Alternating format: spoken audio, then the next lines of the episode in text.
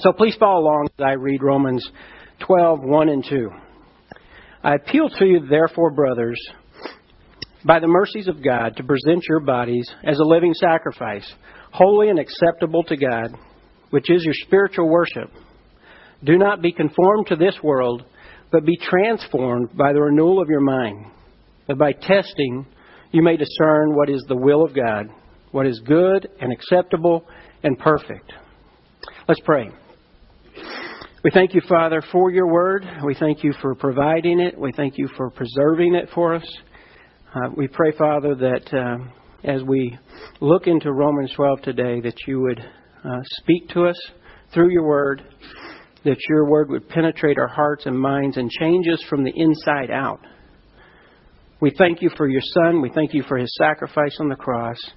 I pray that you would help me to speak with clarity today and um, that you would be glorified. And we pray these things in Jesus' name. Amen. Well, let me first of all say that nothing I'm going to share today is new to anyone probably in this room. Um, but rather, it's simply to remind us of what we must never forget. And that is, we've got to be all in for God. We have to be all in for God. It's basic Christianity. Call it Christianity 101, if you will. But it's, it's something that we all must commit to. So, before we jump into the text, let's get our bearings a little bit. So, of course, this letter to the Romans is from Paul. It's to the believers in Rome. And up until this point, Paul had not actually visited Rome, but he had received reports about the uh, the believers there. And Romans, like many of Paul's letters, is divided into two major sections. So there's the doctrinal or theological section, and then the practical section. And so in Romans, we see that chapters 1 through 11 are that doctrinal section. And you could call it Paul's systematic theology book, if you will. And then we transition into uh, chapter 12 through 16. We see the practical outworking of that theology. So, chapters 12 through 16 answer this question How should those who have been justified by grace respond in their everyday lives? Or, as Francis Schaeffer stated it, how should we then live? This question, which troubled Schaeffer so much when he wrote the book by that title in 1976, deserves our attention today. We're about to find out if Christians, all of us, not just you, in this generation are going to believe and live out authentic biblical Christianity. So, verse 1. Um, we see that Paul is urging or encouraging us. Paul uses the word therefore to signal that transition between the theological and the practical sections of the letter.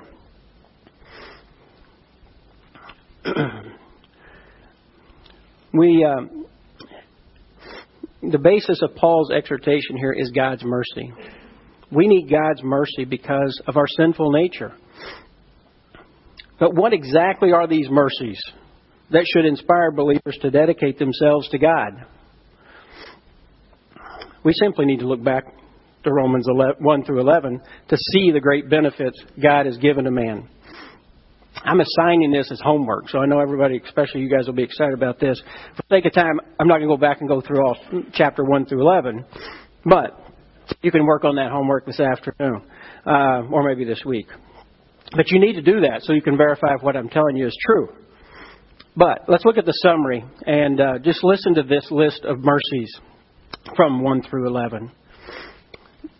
Promises the gift of righteousness, justification of, by faith, peace, grace, atonement, eternal life, union with Christ, newness of life, victory over the power of sin, freedom from condemnation, gift of the Holy Spirit, adoption into God's family, assurance of salvation, and Jesus' intercession for us in prayer. So, a proper understanding of God's mercies should lead us to thankfulness. Mercy is God's love in action. In His mercy, God redeems all who come to Him for forgiveness. He offers us this great gift not because of anything we've done, but because of the work of Christ on the cross. So, again, my first point, if you're following along, is a proper understanding of God's mercy should lead us to thankfulness. Are you a thankful believer? Are you crusty, negative, and generally unpleasant? As people listen to you and watch you, what do they see? What do they observe? Do you point others to Christ by your words and actions? Secondly, verse 1 also describes what it means to respond to God's extravagant grace, His indescribable gift of Jesus, by going all in, being a living sacrifice for Christ. So, my second point is out of gratitude for what Christ has done, we should live lives of total commitment. This is not a call for just a select few believers, it's for all of us giving all of ourselves over to, our, to God is an acknowledgement that He gave all for us in, his, in our salvation. The picture reflects the Old Testament sacrifices, where an entire animal was placed on the altar and sacrificed as an offering to God. But as a royal priesthood, we do not offer animals' bodies on an uh, altar. But with the spiritual sacrifice of our own our entire being we completely surrender and commit our lives to Christ we are to present our entire being as an offering to God by dedicating ourselves to his purposes and willingly submitting to his plan for our lives. We should do this out of gratitude for the deliverance we've received from death to life. In verse 1 we see the phrase spiritual worship. And this can be translated as reasonable service or true and proper service. So, in light of Christ's sacrifice, we should respond in gratitude and then be totally committed to serving Him. This is our only, only reasonable response. So, just how committed and surrendered are you to Christ? In verse 2, Paul states general implications of a believer's offering of his life as a sacrifice. My third and final point, I know you guys are excited. I'm already on the third point, right? The third one's a little longer, so. Um, is Paul's call on believers to offer our lives as a sacrifice requires us to have transformed lives. Such an offering represents a complete change in lifestyle, involving both a negative and a positive aspect. The two commands in verse 2 do not be conformed and be transformed require a continuing from the believer.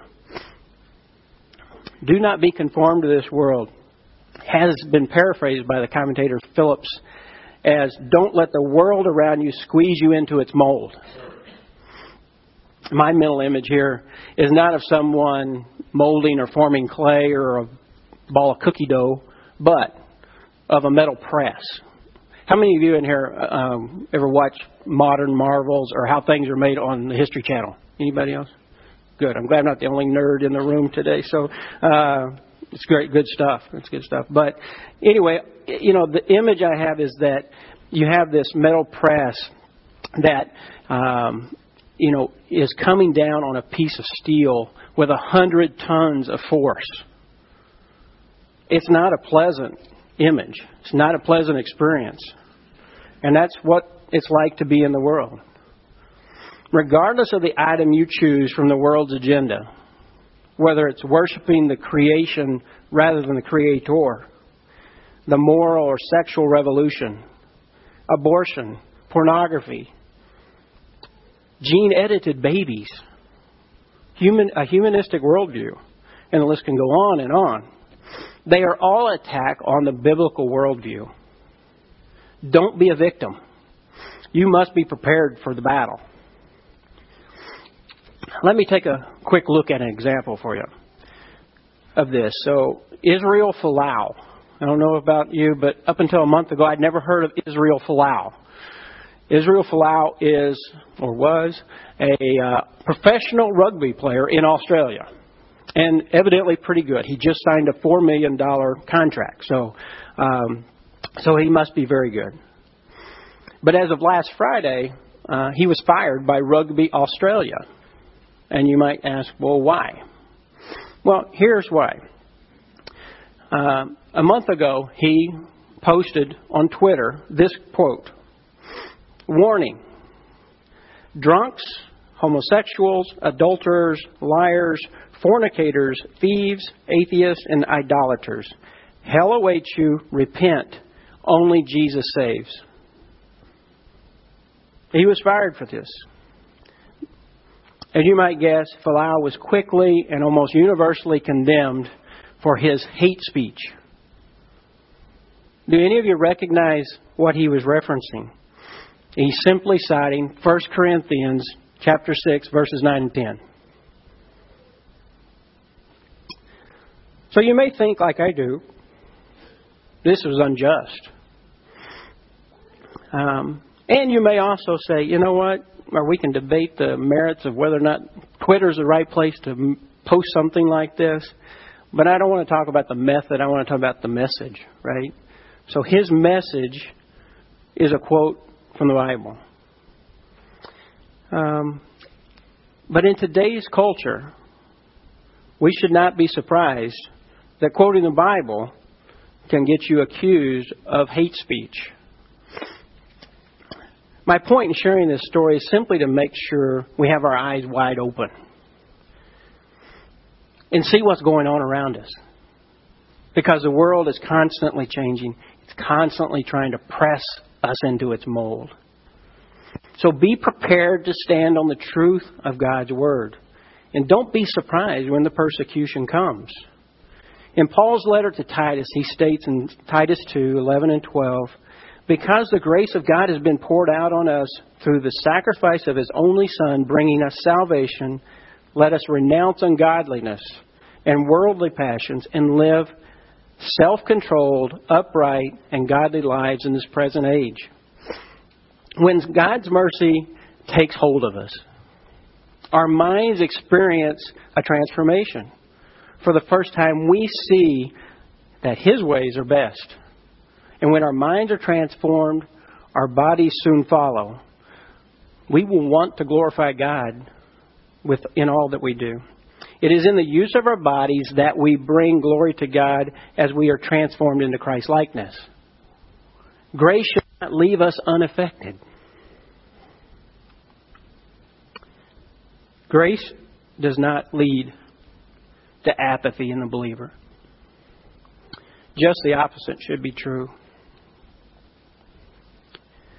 The words do not be conformed point to the fact that we are a new creation. Colossians 2 6 says, Therefore, as you receive Christ Jesus the Lord, so walk in him. Graduates, if you've placed your faith in Jesus Christ, you are no longer a victim of or at the mercy of the world or the ruler of this world. You have victory over sin and its power. The next phrase we'll look at is be transformed. Here, the verb form of the word be means keep on being transformed. It is the idea of continuous change and action. One of my favorite verses ties in with this idea. Jesus states in Luke 9:23, "If anyone would come after me, let him deny himself, take up his cross daily and follow me." This is more than a one-time commitment. The word transformed in the Greek is where we get the word metamorphosis, meaning a total change from the inside out. 2 Corinthians 3:18 says, "And we all with unveiled face beholding the glory of the Lord are being transformed into the same image from one degree of glory to another." For this comes from the Lord who is the Spirit. This is not externalism. Paul was a master of that before his conversion. This is a call to those who are accepted by God in Jesus to become all that God wants us to be. So you may be asking, what exactly does a transformed life look like? Well, let's read verses 9 through 21 of Romans 12 to see how Paul answers that question. As I read the passage, though, follow along and perform your own spiritual inventory and see how much your life has been transformed. So, starting in verse 9. I'm going to read slow. Some would say for emphasis, I would say just because I'm a slow reader. So uh, just follow along. I won't go too fast. But think about these as I go through them. Let love be genuine. Abhor what is evil. Hold fast to what is good. Love one another with brotherly affection. Outdo one another in showing honor. Do not be slothful in zeal. Be fervent in spirit. Serve the Lord. Rejoice in hope. Be patient in tribulation. Be constant in prayer. Contribute to the needs of the saints. And seek to show hospitality. Bless those who persecute you. Bless and do not curse them. Rejoice with those who rejoice. Weep with those who weep. Live in harmony with one another. Do not be haughty, but associate with the lowly. Never be wise in your own sight. Repay no one for evil, but give thought to what is honorable in the sight of all. If possible, so far as it depends on you, live peaceably with all. Beloved, never avenge yourselves, but leave it to the wrath of God. For it is written, Vengeance is mine, I will repay, says the Lord. To the contrary, if your enemy is hungry, feed him. If he is thirsty, give him something to drink. For by so doing, you will heap burning coals on his head. Do not be overcome by evil, but overcome evil with good. These are the signs of a true growing Christian. So, how do you measure up? As I mentioned earlier, this is a section in my study that convicted me the most. Please don't think of this as a legalistic checklist. Rather, remember, Paul's intent in this passage is to encourage us. If you struggle at times to know what to pray, and don't we all have that at times? Boy, I would encourage you. Turn to Romans 9 12 through 21 um, and pray that God would transform you in these specific areas of your life. If you're like me, you'll be camped out there for a, a while. The mind is the control center of one's attitudes, thoughts, feelings, and actions. Ephesians 4:22 and 23 say, "Put off your old self, which belongs to your former manner of life and is corrupt through deceitful desires, and to be renewed in the spirit of your minds." As a believer's mind is being made new by spiritual input of God's word, whether that's reading the word, listening to the teaching of the word, or perhaps meditating on the Word, as well as in prayer and in Christian fellowship, his lifestyle keeps on being transformed. It matters. It matters what we watch. It matters what we read. It matters who we spend time with. It matters what we put in our minds. These are deliberate decisions deliberate decisions that are controllable with the aid of the Holy Spirit. There's no such thing as a status quo when it comes to our sanctification. That's a contradiction in terms. You are either growing and becoming more like Christ, or you're being pressed into the mold that the world wants. There's no neutral ground here. As we are transformed, our ability to ascertain God's will is sharpened when Paul refers to God's will as good, acceptable, and perfect, these are not attributes of God's will. Rather, God's will itself is good, acceptable, and perfect. His will is best. As a believer is transformed in his mind and is made more like Christ, he comes to desire God's will. Not his own for his life, but only by being renewed spiritually can a person ascertain, do, and enjoy God's will. So, graduates, I tell you, there's such potential and opportunity ahead of you. Make an impact on the world for God. Don't look back in 10 or 20 or 30 years with regret and think what I could have done for the kingdom. Be sensitive to the promptings of the Holy Spirit. He'll guide you.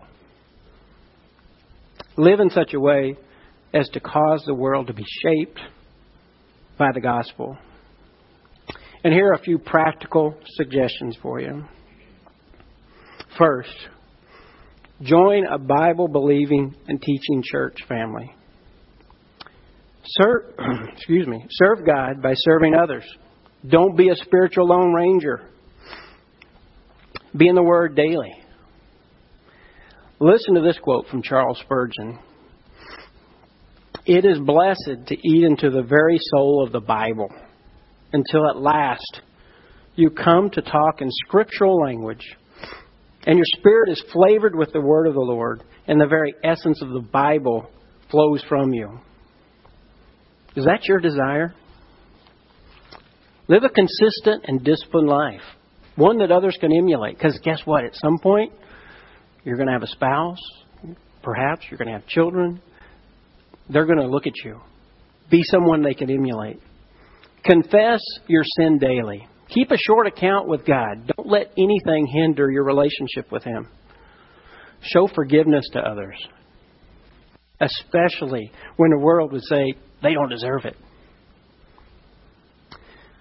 Own your sanctification. You must work at it daily.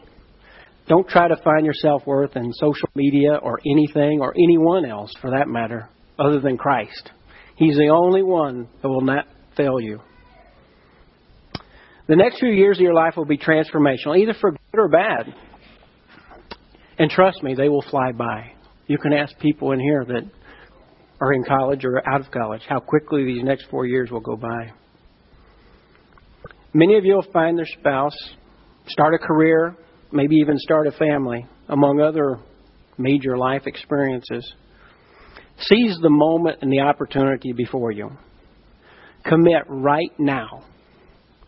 Commit right now to honor and glorify God with your lives. When you think back over your four years of high school and all the achievements and experiences that you've had, realize that the next four years are going to be even busier and more impactful. Whatever you do, don't leave Jesus behind. Hang on to Him with everything you have. How many of you remember the Bible character Demas? Not a big one on our radar, but we don't know a lot about him. But in 2 Timothy 4 9, it says that Demas was in love with the world and deserted the faith. Don't be a Demas. Is every, as everyone goes their separate ways after graduation, and you have opportunity to connect with one another, ask each other, are you being a Demas? Hold each other accountable. For many, the next few years will be marked by challenges and difficulties and disappointments. It's life. But these are also opportunities to experience special grace and be drawn closer to Jesus. Embrace the testing. Don't resist it. Don't avoid it. God is sovereign and in control. You can trust Him to be faithful even in the midst of the most challenging situations. Perhaps you're sitting here today and you're wondering, am I being transformed into Christ likeness? In order for you to be transformed, you have to be in Christ. So my question is, are you in Christ? If you're not absolutely sure, don't wait another day. Confess your sin to Jesus. Accept his free salvation by simply believing that Jesus Christ died on the cross for your sins. He was buried. He rose again the third day to purchase your salvation. Until you accept Christ, your efforts at transformation will only be met with frustration or legalism. Graduates, you've been well equipped by your family, by your churches, and Heritage Christian Academy. The teachers have equipped you with the tools to develop a Christian worldview. You're ready for this exciting next stage of your life. I truly believe that. Live a distinctively Christian life in which you cling to Christ each day. Be thankful, totally committed, and transformed for Christ, for His glory and your joy. Let's pray. Heavenly Father, I thank you for these graduates, and it's my prayer for them that uh, their love may abound more and more with knowledge and all discernment, so that they may approve what is excellent and be pure and blameless for the day of Christ, filled with the fruit of righteousness that comes through Jesus Christ, to the glory and praise of God. We pray these things in Jesus' name. Amen.